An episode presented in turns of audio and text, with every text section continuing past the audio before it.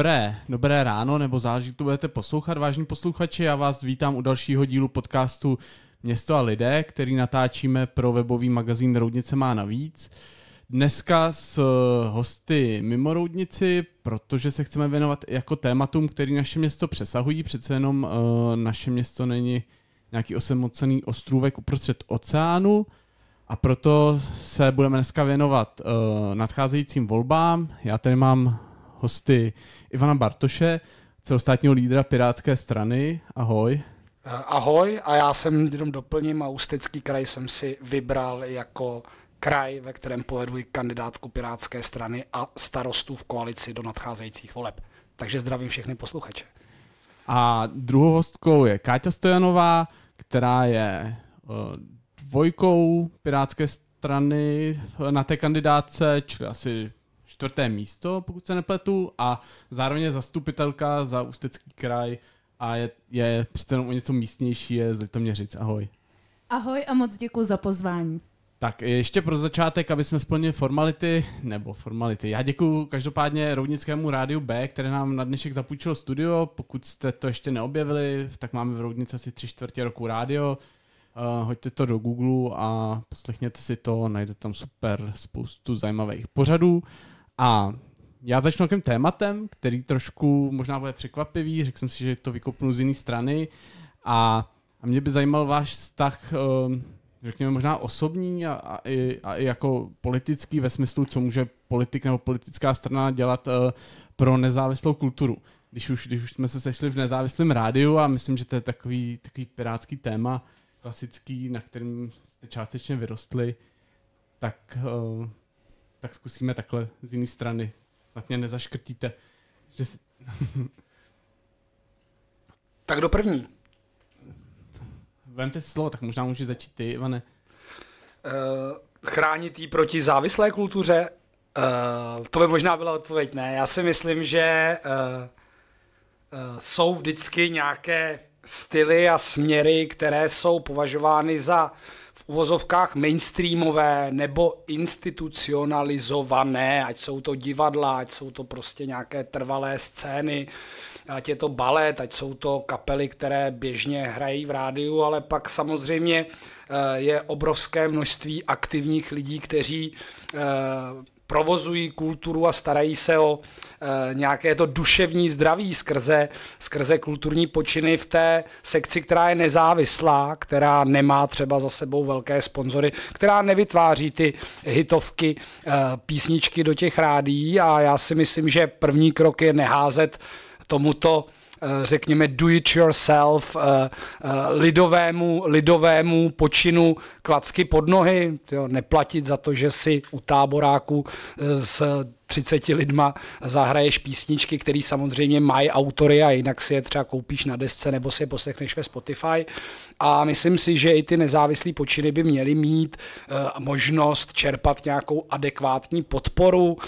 My jsme tohle adresovali už třeba v programu historicky nebo v úvahách možnosti třeba asignace části daní na nějaké projekty, které jsou ve své podstatě nevýdělečné, nebo bychom je vlastně zařadili do nějakých projektů až skoro k neziskov, k neziskovkám, vlastně k nezisku, což pokrývá velkou oblast.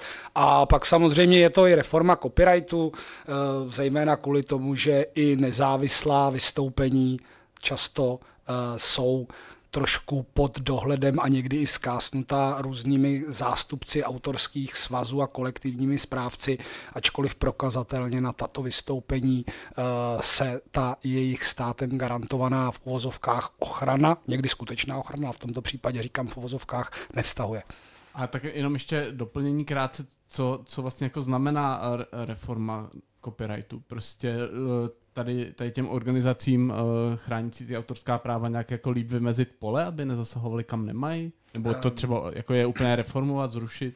Eh, to rozhodně ne, tak umělec má právo vybrat si, že bude zastupován třetí stranou. Eh, nemělo by to být povinnost a já uvedu jednoduchý příklad, aby si to lidé dokázali představit. Už před devíti lety nebo desíti lety eh, jsme šli na veřejnost tím, že je naprosto nesmyslný, aby Intergram vybíral poplatky z hotelových pokojů, protože tam je televize a rádio, když ty hotelové pokoje jsou neobsazené, táhlo se to roky, nedávno rozhodl soud a udělil, udělil i pokutu Intergramu, myslím, že to bylo 20 milionů za to, že toto vybírání poplatku z pokoju, kde v danou chvíli nikdo není, tudíž tu televizi a rádio nesleduje, neposlouchá, tak je v rozporu se zákonem a takových věcí máš celou řadu. Tak jo, tak díky. Tak, um, tak tolik nezávislý kultuře. Um, já bych jenom krátce, možná začneme s Káťou a pak tady s Ivanem uh, vás chtěl poprosit, uh, nejsme úplně vyloženě politický pořad, ale pokud uh, byste dokázali do, do tří, pěti věc krnout, proč, proč jsou tyhle ty volby, nebo co je na nich důležitýho, proč je považujete za důležitý a co nás teda vlastně jako na podzim čeká, o čem se v nich bude rozhodovat podle vás?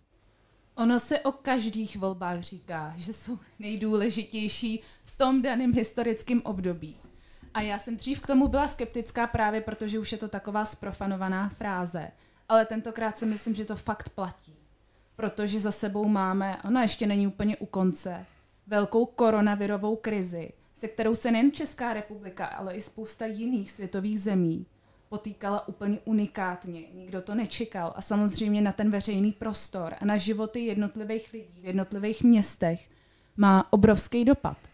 Takže myslím si, že ta, korova, ta koronavirová krize, kterou máme za sebou, ukázala ty nejcitlivější místa, které jako společnost máme. Spoustu mezer, úplně nás obnažila. A ukázalo se, že potřebujeme v této zemi vedení, které to prostě vnímá, které s tím hlavně umí pracovat. Já prostě ze současné vládnoucí garnitury, z hnutí ANO, za těch x měsíců, kdy oni byli ve vedení země, kdy ta krize eskalovala, byla v tom svém nejintenzivnějším bodu, nevnímám, že by to byla strana schopných manažerů, kteří by to dokázali ukočírovat a kteří by opravdu mysleli na život každého jednoho jednotlivce a jak se ho ta krize dotkla. A hlavně, jaký na ní bude mít dopad ještě v následujících letech.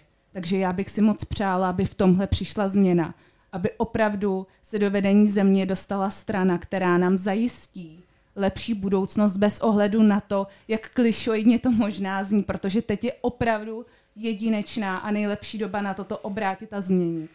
Jo, děkuju. A možná ještě bych se zeptal, když uh,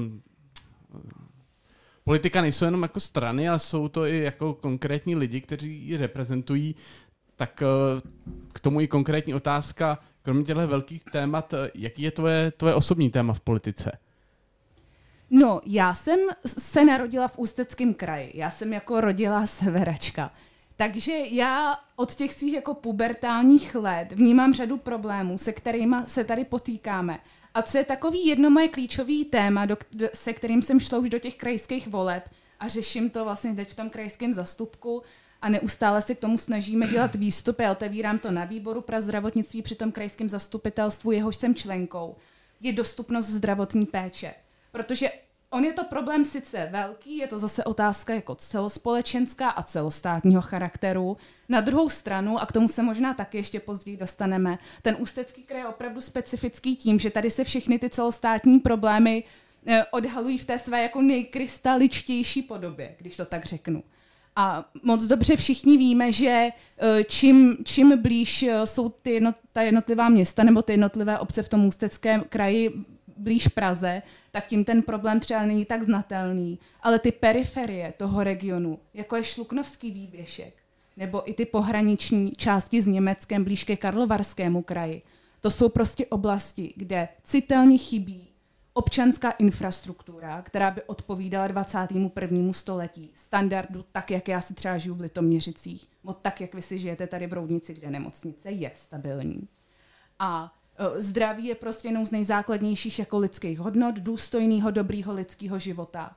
A myslím si, že každý v roce 2021, ať je kdekoliv v České republice, by měl mít přístup ke kvalitní, dostupný, přívětivý a dobrý zdravotní péči. Takže to je třeba téma, který já řeším v krajském zastupitelstvu, který bych rozhodně nechtěla pustit, i kdybych byla zvolena do poslanecké sněmovny. Jo, Děkuju. Ehm, my tady v Roudnici na to nebudeme mít čas se věnovat, ale taky tady máme nějaký um, kauzu kolem Roudnické nemocnice, na který se dá vlastně ukázat, že všechny ty vrstvy politiky, ať je to komunální nebo celostátní, do toho tématu vstupují. Um, tak já prosím, Ivane, jestli chceš ještě já, nějak doplnit. Já, já, navážu, já navážu na Kateřinu a ještě to rozvinu. u ní, uh, nebo v tom, co říkala, zazněly uh, důležitý slova.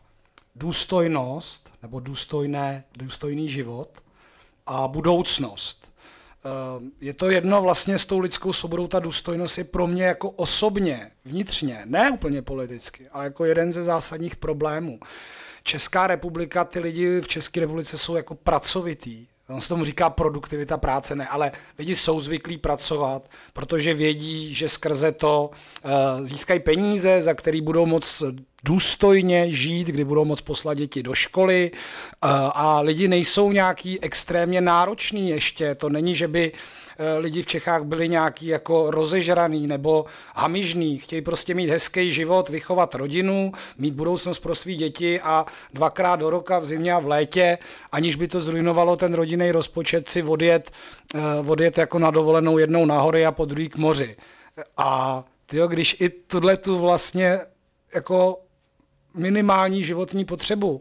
Ta země nedokáže naplňovat současnosti, nedokázali naplňovat ani před covidem.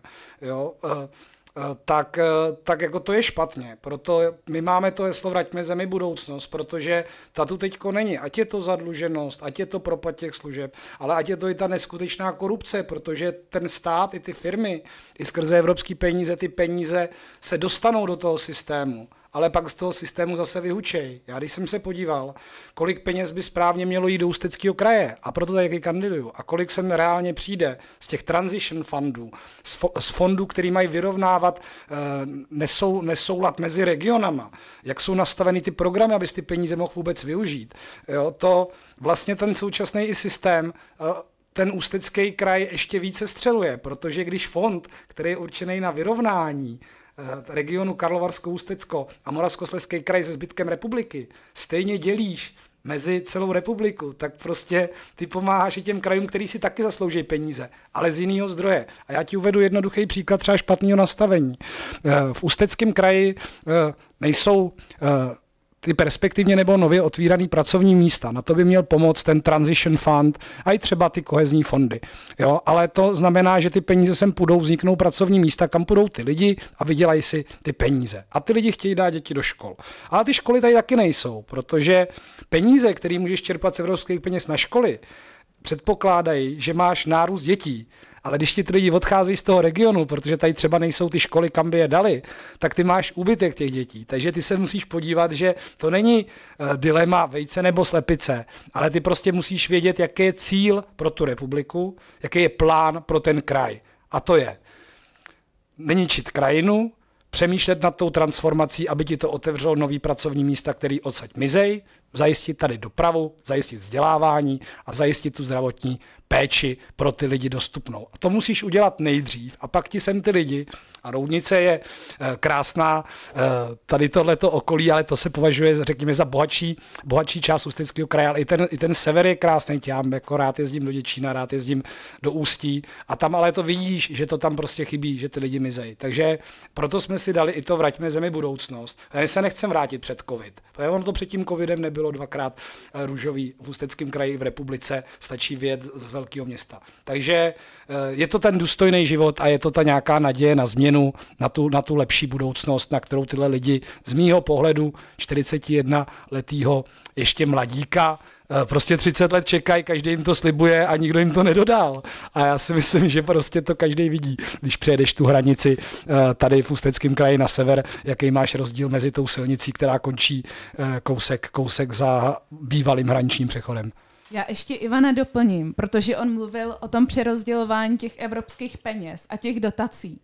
To je totiž taková aktualita, já už se tomu dneska trošku směju, ale ono to ve skutečnosti moc stipný není. Ve zkratce, Ústecký kraj, respektive jednotlivý nemocnice Ústeckého kraje, měly velkou šanci dostat spoustu evropských peněz na jejich modernizaci. Jedna z těch nemocnic, přihlášená o ty evropské peníze, byla i Lužická nemocnice v Rumburku. Kdo, kdo byl kdy v Rumburku, tak ví, jak tam ten nemocniční areál vypadá. To jsou opravdu, opravdu zastydlá 60. léta minulého století. To je jak návrat do jiného času. Jo. A přitom je to nemocnice, která tam jako ošetřuje 55 tisíc tamních obyvatel. A jak probíhalo přerozdělování těch prostředků? Evropská peníze, uh, Evropská unie, pardon, nám dala peníze a řekla, ať si ten proces toho přerozdělení vymyslíme sami. A paní ministrně Dostálová z, ministr, eh, z Ministerstva pro uh, místní roz, rozvoj a pan premiér Babiš vymysleli takový fikaný klíč, že peníze dostanou ti, kdo v daný čas nejrychleji kliknou. A podle toho času, kdo kdy kliknul, se udělal žebříček nejrychlejších klikačů a ti dostali ty prostředky. Jo.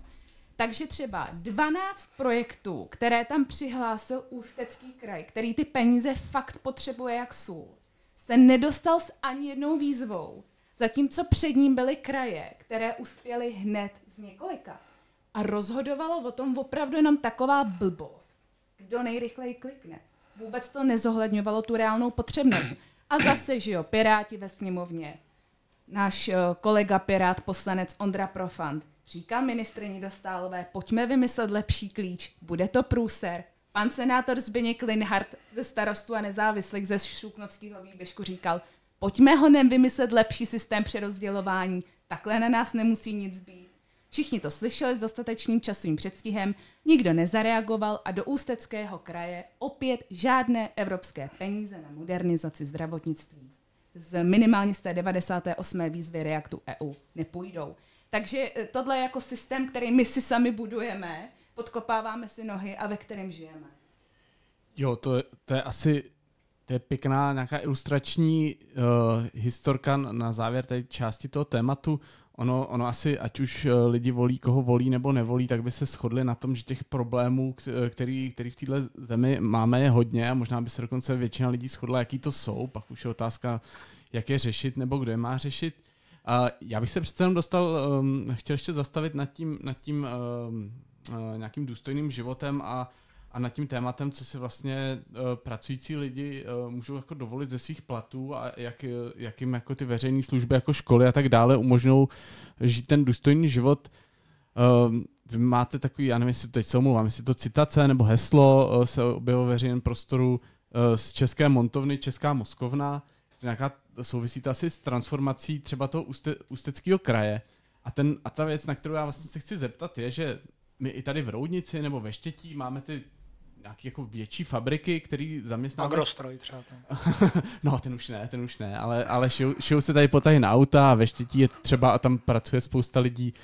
Počkej, jak ne, já jsem cestou sem do studia potkal pána, který tam dělá v tom areálu agrostroje v jedné fabrice, uh, pana podnikatele a, a, říkal, že tam ještě furt něco jako jede. Jo, jsou tam, jo, abych teď úplně já tady, aby, aby nevypadalo, že znáš město líp než já, což je klidně možný. Já se je, bavím s lidma, když je, Jo, je, je, je, ta fabrika tady, nebo ten areál furt uh, uh, existuje, co, co tam je všechno za firmy, se omlouvám, úplně nevím, ale, ale takový ty jako fakt velký fabriky, co si představíme, tady Adient, uh, kde se šijou potahy, nebo Mondy v obrovská papírna ve Štětí, která vlastně zaměstnává v podstatě půlku, půlku Štětí.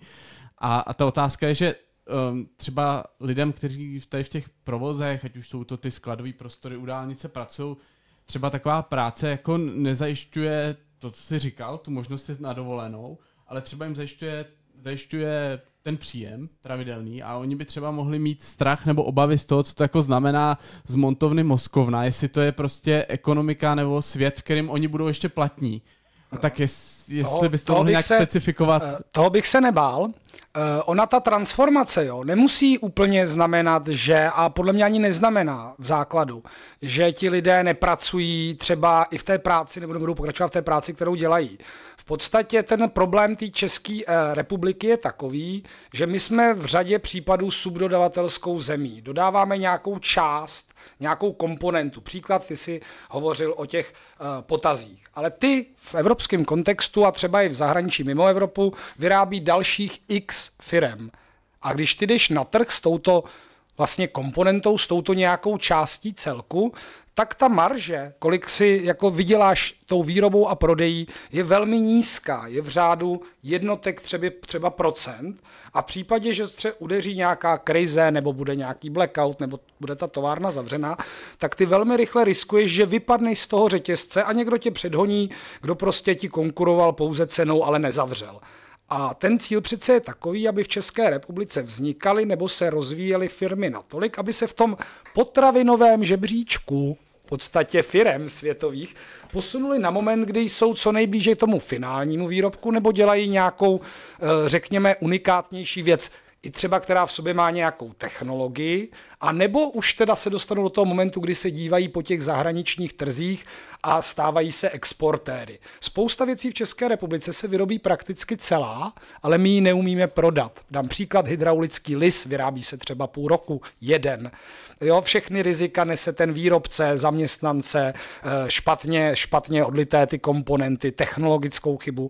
A pak to veme firma toho, řekněme, zahraničního prodejce a vlastně tu největší marži, i potom ve finále tedy ty daně, které odvedou eh, z prodeje toho, nekončí v České republice. A touhle cestou bychom měli jít a samozřejmě i ve smyslu modernizace výroby, a to je takové kliše, že ti lidé přijdou jako o místo. To tak není. Jednak český trh práce eh, má obrovský nedostatek ještě po covidu. Teď lidí, kteří by nastupovali na ty volné pozice, prostě vyměnili třeba povolání z hotelierství, eh, z hospody, šli dělat do Amazonu, když uvedu ten příklad, a už se vracet nechtějí.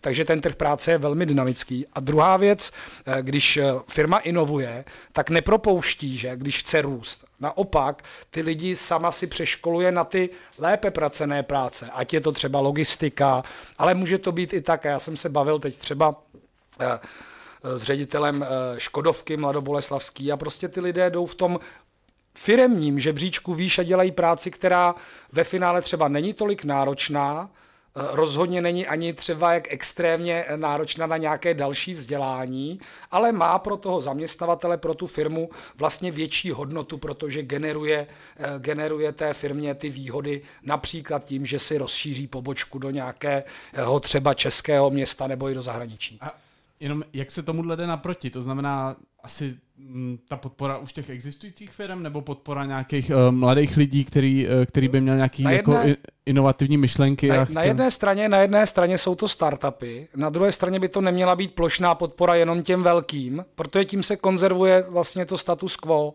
A každá firma když začneme tady v garáži, vezmeme si tady rádio B, kdyby se z něj měla stát televizní stanice, eh, už by se asi neměla Radio B, ale, ale do budoucna tak prochází nějakými vývojovými stádii. Začneš v garáži, eh, máte každý třeba s tím kamarádem Ičo a motáte lana horolezecký na nějakém přístroji, kvalitní, ručně dělaný, ale je to spíš věc, na které jako se uživíte vy dva.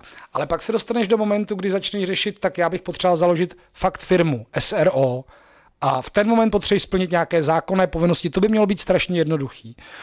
A pak se dostaneš do stádia, kdy už ti nestačí vydávat faktury, ale potřebuješ mít účetní, řešit účetnictví, staneš se plácem DPH a tento přechod by měl být zase co nejjednodušší. Legislativně i technicky. Až do momentu, kdy třeba hledáš první výrobní halu někde tady v kraji a tam by se směl mě dostat. Takže jsou to pomoc v důležitých momentech zjednodušit ten přechod, tu evoluci těch firm a zároveň u firm, které už třeba inovují, tak jim víc stříc například zrychlením odpisů, eh, pokud ty peníze oni dávají do inovací. Často nakoupíš stroje, které vlastně mají, aby se ti vrátili, tak jsou nějakou dobu v tom provozu a vlastně ty nemůžeš ani inovat, protože by si věc, kterou si třeba ještě ani nesplatil, tak by si v danou chvíli musel někam přeprodat. Je spousta těchto těch výhod a já si myslím, že ještě do budoucna bychom se měli trochu podívat na to, že zejména v soukromém sektoru ta dotace vlastně není ta správná věc, protože eh, ty vypíšeš nějaký dotační program a teď ty firmy vymýšlejí anebo ohýbají existující projekty,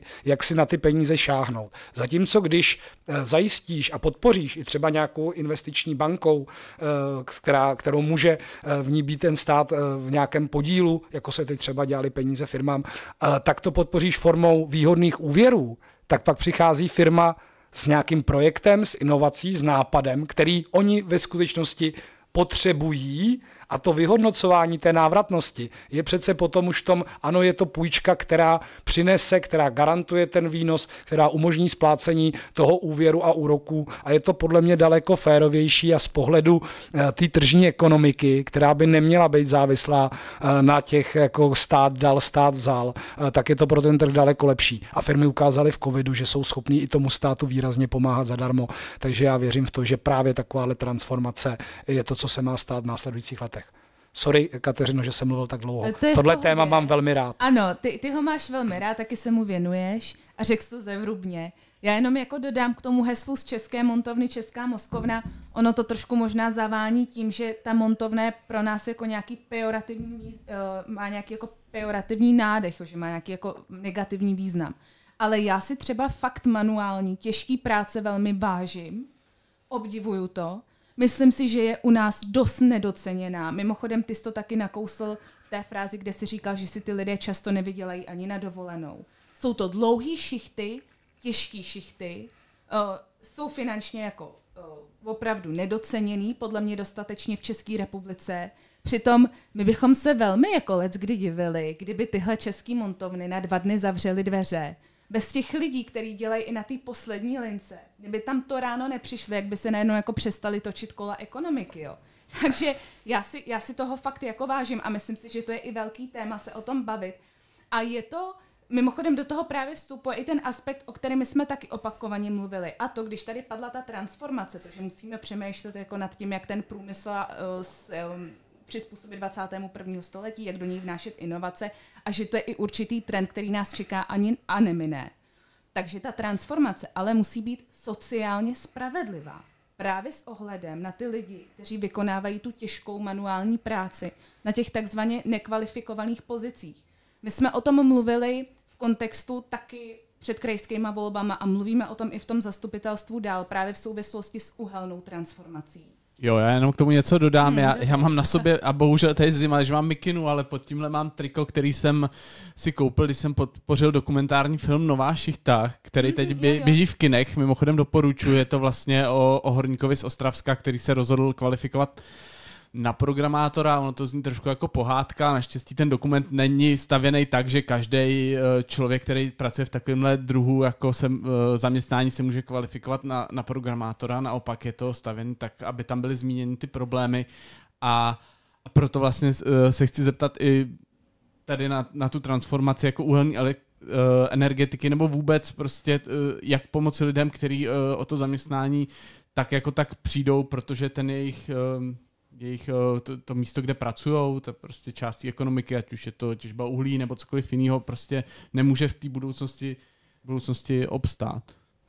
Nevím, jestli naši čtenáři čtou deník referendum. Jestli jo, já jsem pro ně psala článek s příhodným titulkem Rozlučme se s uhlím spravedlivě. Teď nevím, jestli tam bylo sociálně spravedlivě nebo spravedlivě, myslím, že jenom spravedlivě ale je to v podstatě opravdu jenom o tom jako sociálně spravedlivém přírodu, protože ono se to někdy tváří, že ten odchod od uhlí je tématem jenom těch uh, jako uhelných baronů nebo těch velkých podniků, kteří to uhlí jako těží, nebo i těch zpracovatelů toho uhlí, kteří pak právě produkují tu energii a tak dále. Ale ve skutečnosti je to otázka celospolečenská která se týká významného počtu lidí nejen v Ústeckém kraji, protože stejnou otázku analogickou té naší řeší třeba i Moravskosleský kraj. A ti lidé se opravdu cítí ohrožení, protože když někdo vznešeně hovoří o tom, že musíme zavřít uhelné doly, jakkoliv to v kontextu nějaké ochrany přírody a krajiny určitě dává smysl a i kdybychom to neříkali, tak tou inovací na to opravdu postupem času dojde.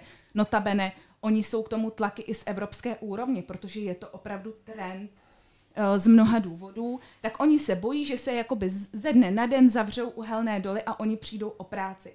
A je to do jisté míry legitimní obava, protože v některých zemích i západního střihu, které ten odklon od uhlí řešili už léta před náma, protože jsou prostě o dva, o tři kroky dál, se to stalo. Takže co já jsem v tom článku říkala a co jsem několikrát zdůrazňovala i na zastupitelstvu, ale je třeba samozřejmě to adresovat i na té celosystémové, celorepublikové úrovni, je to, že pochopme, že tohle je otázka všech široký společnosti a že když si třeba založím nějakou pracovní skupinu, která se jmenuje Uhelná komise a teď se tam schází ty kravaťáci a hovoří o tom odklonu od toho uhlí, že tam s nima u toho jednoho kulatého stolu mají sedět i ty lidi z té dané municipality, který mají prostě důl, když to řeknu úplně lidově, za zadkem. Že tam s nima musí řešit, sedět a řešit s nima tu věc. Spolky a neziskový sektor, který se třeba zabývá ochranou přírody a krajiny. Dobrovolníci, kteří s nima den co den vstupují do těch správních řízení a snaží se to trošku zase jakoby obrátit v prospěch právě ochrany toho přírodního rázu a různých živočichů, který třeba žijou v té krajině, která se má rekultivovat nebo v tom prostředí. A hlavně se mají ptát těch lidí, jak na to, jak se jim to líbí nebo nelíbí, co jsou schopní dělat, jaký, jaký směr by jim vyhovoval, kdyby jim právě v rámci té transformace pomáhali se nasměrovat trošku jinou životní nebo pracovní cestou. Prostě tohle je komplexní celospolečenská otázka a takový přístup k tomu musíme mít.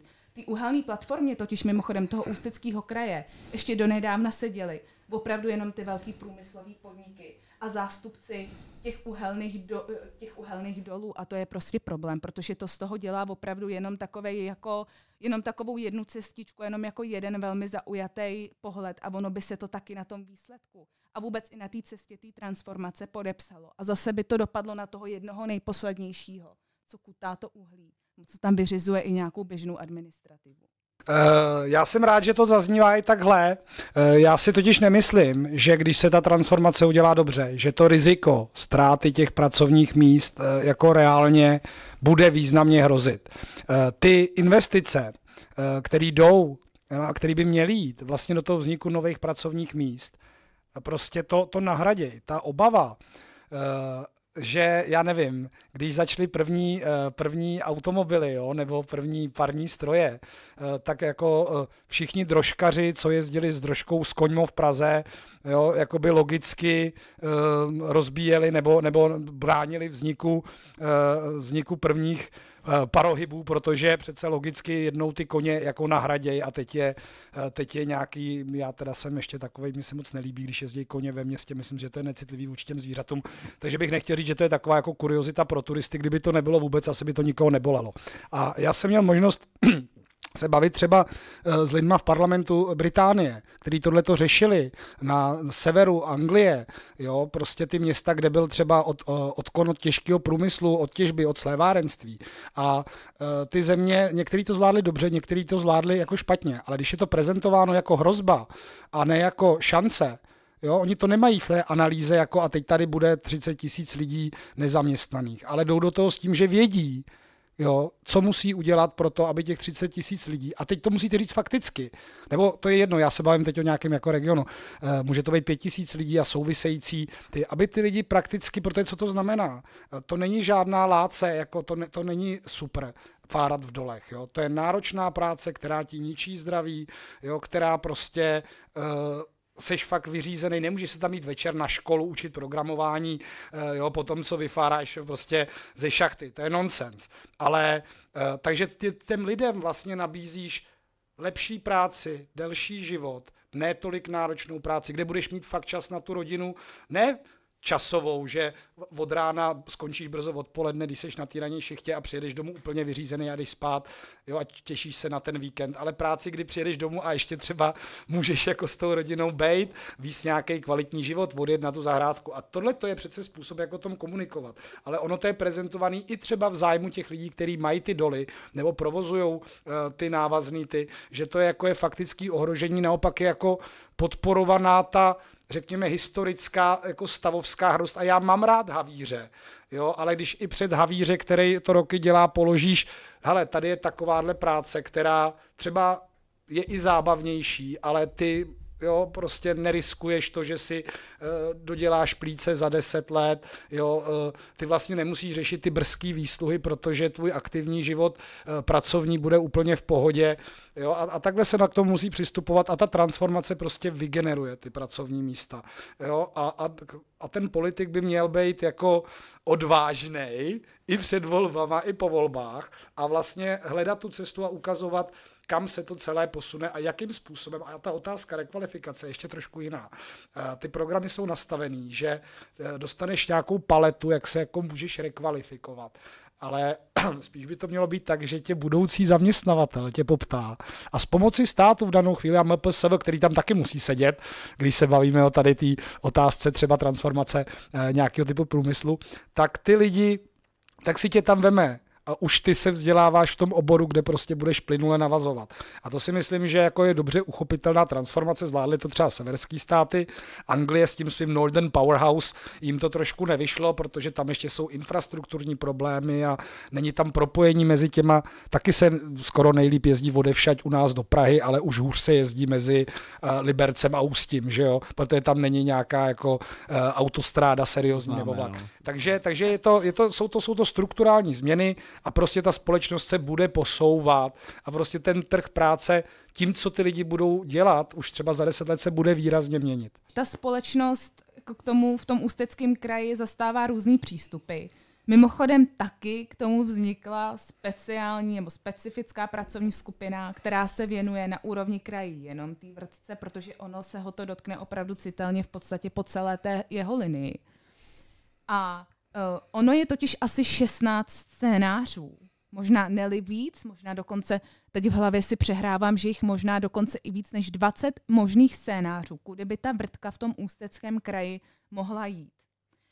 A teď samozřejmě v každém jako jednom scénáři se to trošku dotýká každé jiné obce. A teď každý jeden starosta nebo i ten osadní výbor vlastně v těch malých vesničkách, které teda nemají ten plnoprávný charakter té obce, tomu má trošku jiný názor. A je mimořádně komplikované dosáhnout nějakého jednotného koncenzu. A já předem zcela upřímně říkám, že bez ohledu na to, jaký z těch scénářů nakonec zvítězí, tak se to určitě nikoho dotkne. To se prostě stane. To je realita. A teď je jako otázka, jestli právě ty přínosy, která, které ta vrtka pro ten ústecký kraj bude mít, převáží nad těmi jednotlivými mínusy. Velký přínos, bez zesporu, je to vysokorychlostní trať. Už jenom z toho názvu samotného vlastně vyplývá, že ona by mimořádně zkvalitnila a hlavně zrychlila ekologický způsob dopravy, jakým prostě uh, železniční tratě a vůbec jako vlaková přeprava jsou. To je jedno významné plus.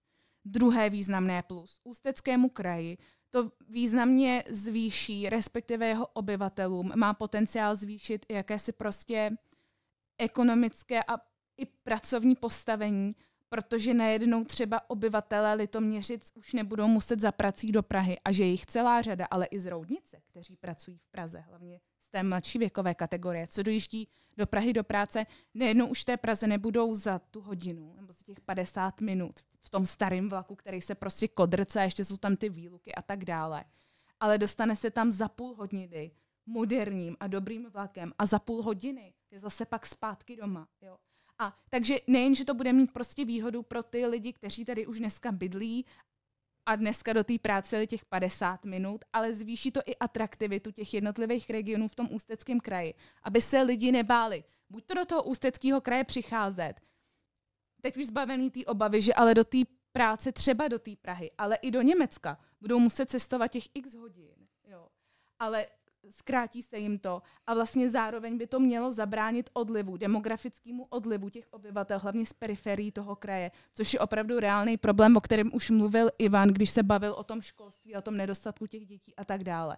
Takže tohle co jsou významný plusy. Významný mínusy samozřejmě ty si trošku načal i ty. Vstupuje do toho i ochrana určitých jako zase přírodních a krajinných rázů ale já si právě proto myslím, že když už je nám jako jasný, že se to nějaký třeba vesničky nebo obce citelně dotkne, což jak už jsem říkala v úvodu, se prostě dotkne, tak my bychom měli přemýšlet, jakým způsobem jí to kompenzovat, jak jí to prostě vrátit. Co teda pro ní můžeme udělat?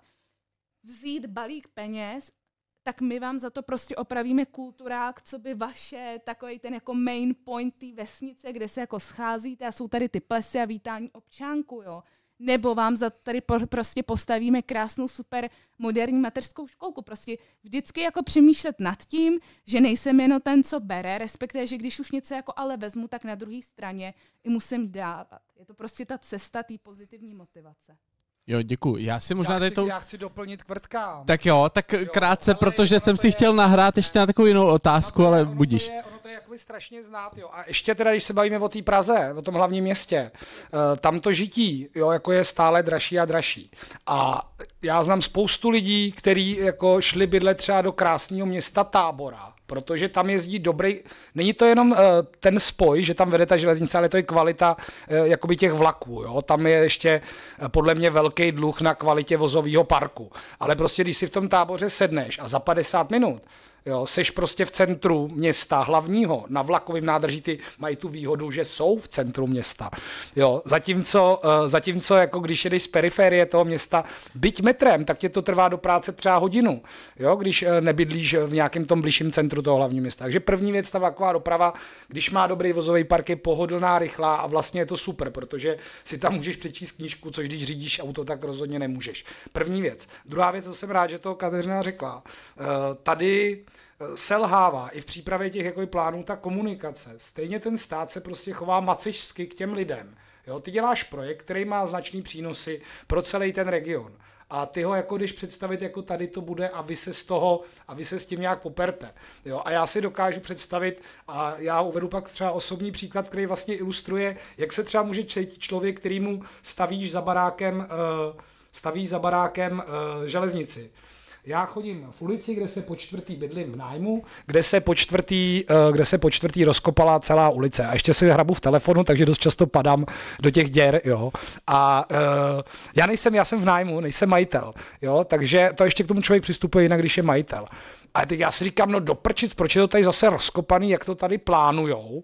Jo, ale kdyby někdo přišel a řekl, no hele, předchozí, já nevím, vedení nebo něco, my tady jdem pokládat ještě optický kabely pro další uh, rozvod internetu, takže vy, když tady teď tři měsíce budete přeskakovat přes tu uh, škarpu, protože to vždycky někdo ukradne, ten chodníček, co tam je, uh, asi do sběru, on je železný, jo, tak vy tady pak budete mít fakt rychle internet a, a, a bude levnější a tak. A tohle, když prostě ukážeš, jako jaký je ten důvod, jo, tak, tak nemáš už i třeba ten odpor. Nebo když se s tím člověkem, který se týká, jako bavíš dopředu.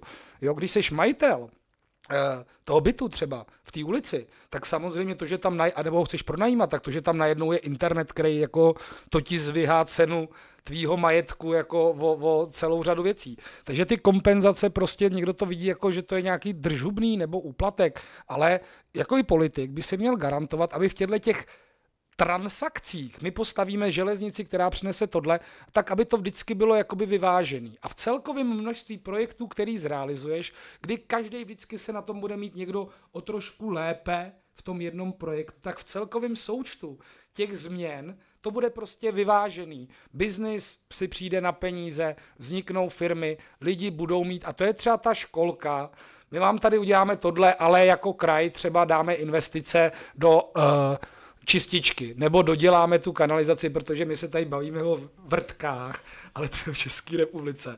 Jsou prostě obce, stále obce a poměrně velký, který nemají dotaženou kanalizaci, který mají problém dovádět tam vodu, který nemají tyho pokrytí internetem, jo, jako někde tam je nějaká BTSK, lidi to tam tahají, jo, takže, takže eh, je třeba se na to dívat a já jsem přesvědčen, když se vyladějí tyhle ty věci, které se týkají, že vždycky je někdo dotčen tím vedením, že to je, bude obrovský přínos. Zastávka v Ústí, eh, rychlej, rychlá, rychlá cesta eh, do zahraničí, směr Drážďany, to prostě má benefity. Když je někde dobrá komunikace, já dám příklad mimo region, od té doby, co fakt lítá vzdálenost eh, Praha-Plzeň po dobrý silnici, tak tam začaly vznikat firmy, tam začaly vznikat zóny i kancelářský. Protože bydlíš Plzni, firmu máš někde na půl cesty a do no, Prahy, no, jezdíš, dělat, třeba jsou... no, a do Prahy jezdíš dělat biznis. Kdyby tohle bylo na D1, já si furt myslím, že jedno z nejkrásnějších míst, co může žít, je, je Vysočina a Jihlava.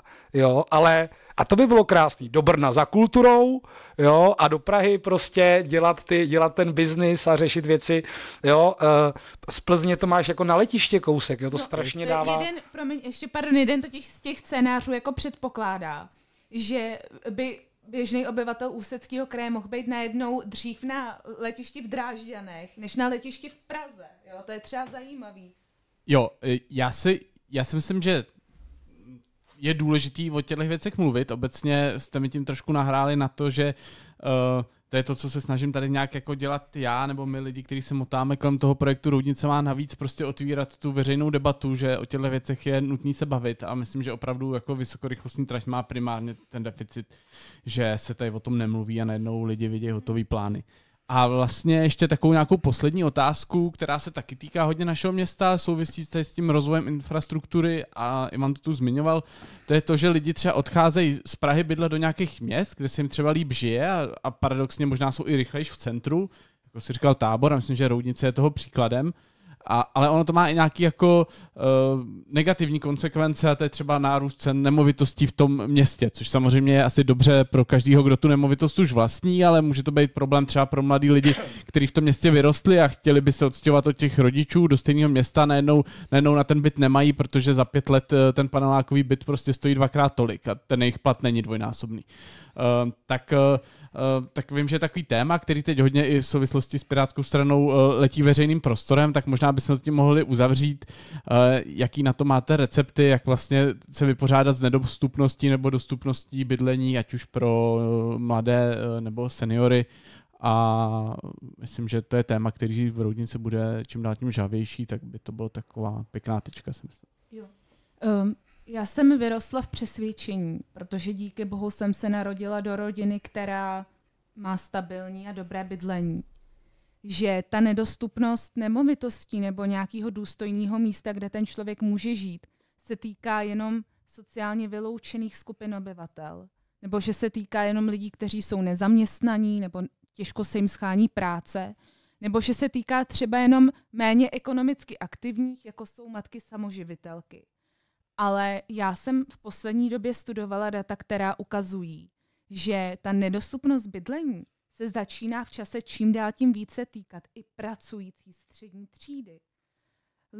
Lidí, kteří mají vysokou školu, kteří mají doktorát, kteří mají stabilní povolání, mají najednou prostě problém sehnat fakt jako bydlení, který by bylo dobrý. Ne žádný luxus, standardní třeba dva plus KK, za nějaký jako rozumný peníz, aniž by je to úplně nezrujnovalo. Dvě zajímavé hodnoty, které mi utkvěly v hlavě. Češi z celého objemu peněz, který si vydělají, ať už je to plat nebo mzda, 43% z tohohle balíku dají měsíčně jenom do bydlení. To je strašně moc. A druhý číslo, nájmy v bytech stoupají dvakrát rychleji, než se vyvíjí výše průměrný mzdy. To je taky obrovský problém. A my jsme, podle mě to je tím, nebo já jsem si tak k tomu jako došla tím studiem, ale tím, jak se o tom bavím s lidmi, poslouchám i experty Adama Zábranského, který u nás řeší bytovou politiku v Praze na magistrátě hlavního města Prahy, ale i řadu architektů nebo odborníků na takzvané sociální bydlení, což už je terminus technicus. Oni říkají, že my jsme se prostě v 90. letech spolehli na tu mantru, kterou často ještě pořád máme tendence opakovat, že situaci s bydlením jako vyřeší trh sám. Ale ukazuje se, fakt máme reální jako tvrdý data. A ten, kdo říká, že chce dělat racionální politiku, politiku založenou na, na datech, tohle nemůže ignorovat, že prostě ten trh to sám nevyřeší. A začíná to být fakt, fakt jako reálný problém. Takže, Takže kdo to vyřeší? Města, stát? No, kdo má stavět ty byty? To je dobrá otázka. Ona je to totiž podle mě spolupráce hned několika sektorů. Jo? To se nesmí ukazovat jenom, to je problém obce nebo to je problém státu. On je to problém developerů, co by soukromníků, je to určitě problém obcí, ale i kraje, ale i České republiky jako, jako takový. A protože ten soukromý sektor umí být docela dobrý a velký aktivní hráč, jak konec konců vidíme na pražské výstavbě, tak stejně tak stát by se měl snažit o to, aby i on do toho bytového sektoru a vůbec do dostupnosti nemovitostí vstupoval s tím, že on je tady aktivní hráč, že si ten problém uvědomuje a že s ním prostě chce něco dělat. Plha se hlásí. Jo, Plha se hlásí o závěrečné slovo. Ka- Kateřina vyrůstala v přesvědčení a já jsem vyrostoval v paneláku v sedmém patře 3 plus 1 v nájmu ze svými rodiče. Já ve druhém, já ve druhém patře. Já, v sedmém patře, já taky v sedmém patře. V sedmém patře, o bože, proč ten výtah vždycky, když jsme se od někaď vraceli s kuframa, třeba od uh, polského studeného moře, nefungoval, myslím, že to bylo na schvál. Ne, ale, já ale říct, já jsem vždycky já... poznal podle toho výtahu, do jakého patra jede, jak jsem znal ty zvuky na spamě. A já jsem vždycky, když jsme se tam nevešli, tak jsem vyběhl nahoru a pak jsem na rodiče dělal, já už tady na vás 10 minut čekám. Hele, uh, důležité je, důležité je, a všichni na tom vyhučeli, a my ho máme, Olga Richtrová ho má, připravoval rok, je zákon o dostupném bydlení který umožňuje ty varianty, o kterých mluvila eh, Kateřina, skutečně jako elegantně, elegantně vstupovat jo, do různých schémat vzájemné pomoci. Jo. Asi je to otázka nastavení výstavby a zřizování třeba bytových družstev, kde ta obec je účastníkem. Hele, já jsem šéf výboru pro veřejnou zprávu a regionální rozvoj, takže já řeším ty peníze na ty nemocnice, ale jako opozice. A my jsme řešili i program výstavby kde ministerstvo vypíše nějaký nesmyslný program, do kterého se ty obce pro nevýhodnost vlastně nehlásejí, protože oni to nepostaví za ty peníze, nebo jsou tam podmínky, které nemůžou naplnit. Takže musí být fakt dobrý podmínky na tu výstavu. Musí být jasně řečený, že to je priorita. A je spousta cest, jak to udělat. I ty developři, kteří jsou, to není sprostý slovo, to není pejorativní slovo, někdo ty baráky staví. Jo, ale když připravuješ ty projekty a všichni chtějí stavět, že jo, buď to uh, byty, které se záhodně prodají, nebo prostě kanceláře, teď je trošku útlum, ale to zase vrátí po covidu. A jako když stavíš ten projekt, tak prostě myslet na to, že by tam mohly být ty menší byty, ale zároveň pracovat i na úrovni třeba vybudování nějakého záložního bytového fondu té obce, jako s tím principem toho fakt férového nájemného bydlení. Jo, my jsme, protože člověk vlastně, co, jako máš, to ti nikdo nevezme, tak my jsme všichni fixovaní. Já jsem si před, ty už skoro 20 lety, koupil jako 2 plus KK v paneláku, v kterým nebydlím, kde bydlí kámoš, platí mi nájem, akorát tak na tu hypotéku, ještě to daním. Jo, ale, ale to, jako to bylo mladý, kupujte si byt, v tom já mám teď syna, mám 15 letou dceru. Jako jít do toho vlastnického bydlení v té době byl jako nesmysl že stejně ten byt, až někdy budu třeba mít, mít jako nějaký peníze a ne 100 tisíc ušetřený na účtě a to beru docela solidní plat jako poslanec, tak stejně ten byt budu muset prodat, protože v tom jako to ne, nebo to je byt, až budu jako, až mi bude 60 a budu řešit, kde bych jako eh, bydlel potom v tom důchodě s manželkou, tak možná bych šel bydlet do toho, do toho panelákového domu, ale s tou rodinou, kterou vychováváš, nemůžeš bydlet 2 plus KK 50 metrů v paneláku. Takže jít fakt tou cestou těch alternativ a je zde mnoho modelů té finanční účasti, ale udělat to jednoduchý, aby se to těm obcem jakoby vyplatilo a aby, když to jedna garnitura postaví, jo, a budou to ty obecní byty nebo zrekonstruované byty, tak aby to ta další politická garnitura, což bohužel v té privatizaci tak dělo. Jo, oni se prodali byty v privatizaci, ale tom obec nepostavila nový byty, aby si obnovila ten fond, ale ty peníze použila na, na jiné věci. A jako vystoupit tady z toho a skutečně ta participace nebo ta účast i těch programů skrze ministerstvo, i třeba evropských peněz, které se dají použít v některých modelech na tu bytovou výstavbu, i těch obcí, aby to prostě šlo. A jako kde je vůle, je cesta. Ve všem. Já jsem k tomu ještě chtěla dodat, protože já vím, že od našich roudnických pirátů je to trošku problém i roudnice. Se vracím k tomu, o čem mluvil Ivan, k té privatizaci toho bytového fondu, což je vlastně, já se nebojím říct, taková trošku černá skvrna těch 90. let, co se týče jako vůbec hospodaření Eh, s veřejným majetkem. Já, byť, já, jsem se, já jsem ročník 98, takže já samozřejmě jsem jako nebyla v té době nějakým jako ani zainteresovaným ještě uh, sledujícím, ani účastníkem, ale docela si myslím, že dokážu dobře pochopit ty důvody, které tenkrát převládaly, když se rozhodovali o tom, jestli ty městské bytové fondy, uh, fondy zprivatizovat, protože to, že komunisté prostě neuměli efektivně a dobře hospodařit s majetkem, to se jako ví a sleduje se to i v jiných oblastech než jenom bydlení. Ale myslím, že chyba je, že se tomu prostě nenastavily nějaké limity a zprivatizovalo se fakt 90%. A dneska ty obce na to jako narážejí, protože prostě poptávka je a není to jenom poptávka po těch klasických bytech běž, pro běžné rodiny nebo, start, nebo jako startovací byty pro třeba mladý novomanžele, ale je to prostě i otázka sociálního bydlení a vůbec začlenování lidí do běžného důstojného života a do běžné společnosti. Poptávka je, ale obce ji nemají jak uspokojovat, protože už ty byty prostě nemají. A my to krásně sledujeme, nejen třeba v Roudnici, ale i v Litoměřicích, což jsou bohatý města jinak docela, ale i na tom mostě, kousek tady v Ústeckém kraji který opravdu pro ně je to jako mimořádný problém i vzhledem k sociální struktuře lidí, kteří v tom mostě žijí. A dneska jsou kolem toho velký i soudní spory, právní tahanice o ty byty s těma soukromýma družstvama a ten most, byť je to jako velký město, statutární, který má svého primátora, má úplně holý ruce a nemá žádný prostředky, jak se k těm bytům dostat zpátky aby tu poptávku prostě uspokojili. A já ještě řeknu poslední argument, proč to podle mě byla chyba. V tom čase sledujeme, Ivan o tom taky mluvil, že ten byt je docela vzácná, drahá komodita.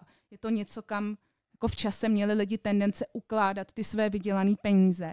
A kdyby si ty města bývaly byly, alespoň část toho bytového fondu nechali, tak jsou dneska trojnásobně, čtyřnásobně bohatší, než jsou dnes, protože ten byt je opravdu jako, říkám, drahá, prostě vzácná komodita, něco, kam se vyplatilo investovat a v čase ta jejich cena roste. Já chci ještě doplnit, eh, eh, Kateřina říkala, že eh, ráda vychází z čísel a faktu a mně se líbil ten začátek. Jo. Ono se o tom dostupném bydlení prostě hovoří, nebo lidi to mají zafixovaný, že to je prostě skutečně pro nějaký lidi, co mají třeba problém s zadáním prací. Ale když jsme se bavili o dostupnosti škol, škol a školství, a podobně, tak se v České republice jako, co rodí ročně 150 tisíc dětí. Jo? A já bych uvedl jiný číslo, zhruba 100 tisíc bytů je poptávaný novýho bydlení, nějakého formy bydlení, je poptáváno každý rok. Jo. Jsou to lidi, kteří prostě ledva uh, se vyklubali z toho, ne vajíčka, ale vypadli z toho domácího hnízda, odchází od rodičů dělat bydlet. Jsou to lidi, kteří zakládají rodiny. Jsou to absolventi, kteří doposud třeba bydleli na nějaký vysokoškolský koleji. Jo? A jako ta potřeba, každý rok ty potřebuješ uspokojit nějakým způsobem uh, takovýhle množství lidí. A to není věc, která je jakoby dočasná. Jo, prostě my tady furt říkáme, jak chceme místo, kde se bude dobře žít, kde lidi budou rádi vychovávat děti, uh, jo, uh, a, ale nevycházíme tomu jakoby vstříc v tom složitém životním momentě, kdy třeba fakt jsi jako ten ještě člověk bez praxe absolvent, jo, takže si nešáš v danou chvíli ti, asi nesáhneš na hypotéku, jo, takže když někam bydlet a dostáváš se do momentu, kdy daleko ještě třeba větší procento peněz, který jsi schopný vydělat v tom daném regionu, dáš za tu, řekněme, uh, za tu nabídku toho bydlení v tom komerčním spektru. Ale třeba co je zajímavý, a to je třeba, co by mohlo fungovat i v jiných městech, a už se to děje, je to trend, eh, ono není úplně lehký být správce nebo pronajímatel nějakého bytu. Jo, to spolu nese spoustu povinností, ty musí řešit ty problémy, elektřinu, případné opravy, ale existují modely, Praha už to zahájila, kdy můžou lidé, kteří mají byt, v kterém nebydlí, dát vlastně do zprávy toho města, od kterého mají garantované všechny tyto věci a klasicky dohodnutou nějakou formu hrazení toho nájmu, takže jim ten byt, v kterým třeba nebyli v danou chvíli peníze, normálně vydělává, ale město, které teda garantuje, že ten byt, když se po určité době vrátí, nebude poškozený, eh, tak to město ho vlastně spravuje za toho skutečného majitele a může s ním disponovat dle svých potřeb, třeba dostávat eh, rodiny z ubytoven. My máme k tomu i propočty, oni si lidé myslí, že to eh, jako ten byt se vrátí v nějakém stavu, jednak se to skutečně netýká lidí, kteří demolují byty. Eh, pokud je tam třeba nějaký člověk, který nemá úplně zažitý ty věci bydlení v toho bytu, tak samozřejmě je tam i ten sociální aspekt té práce.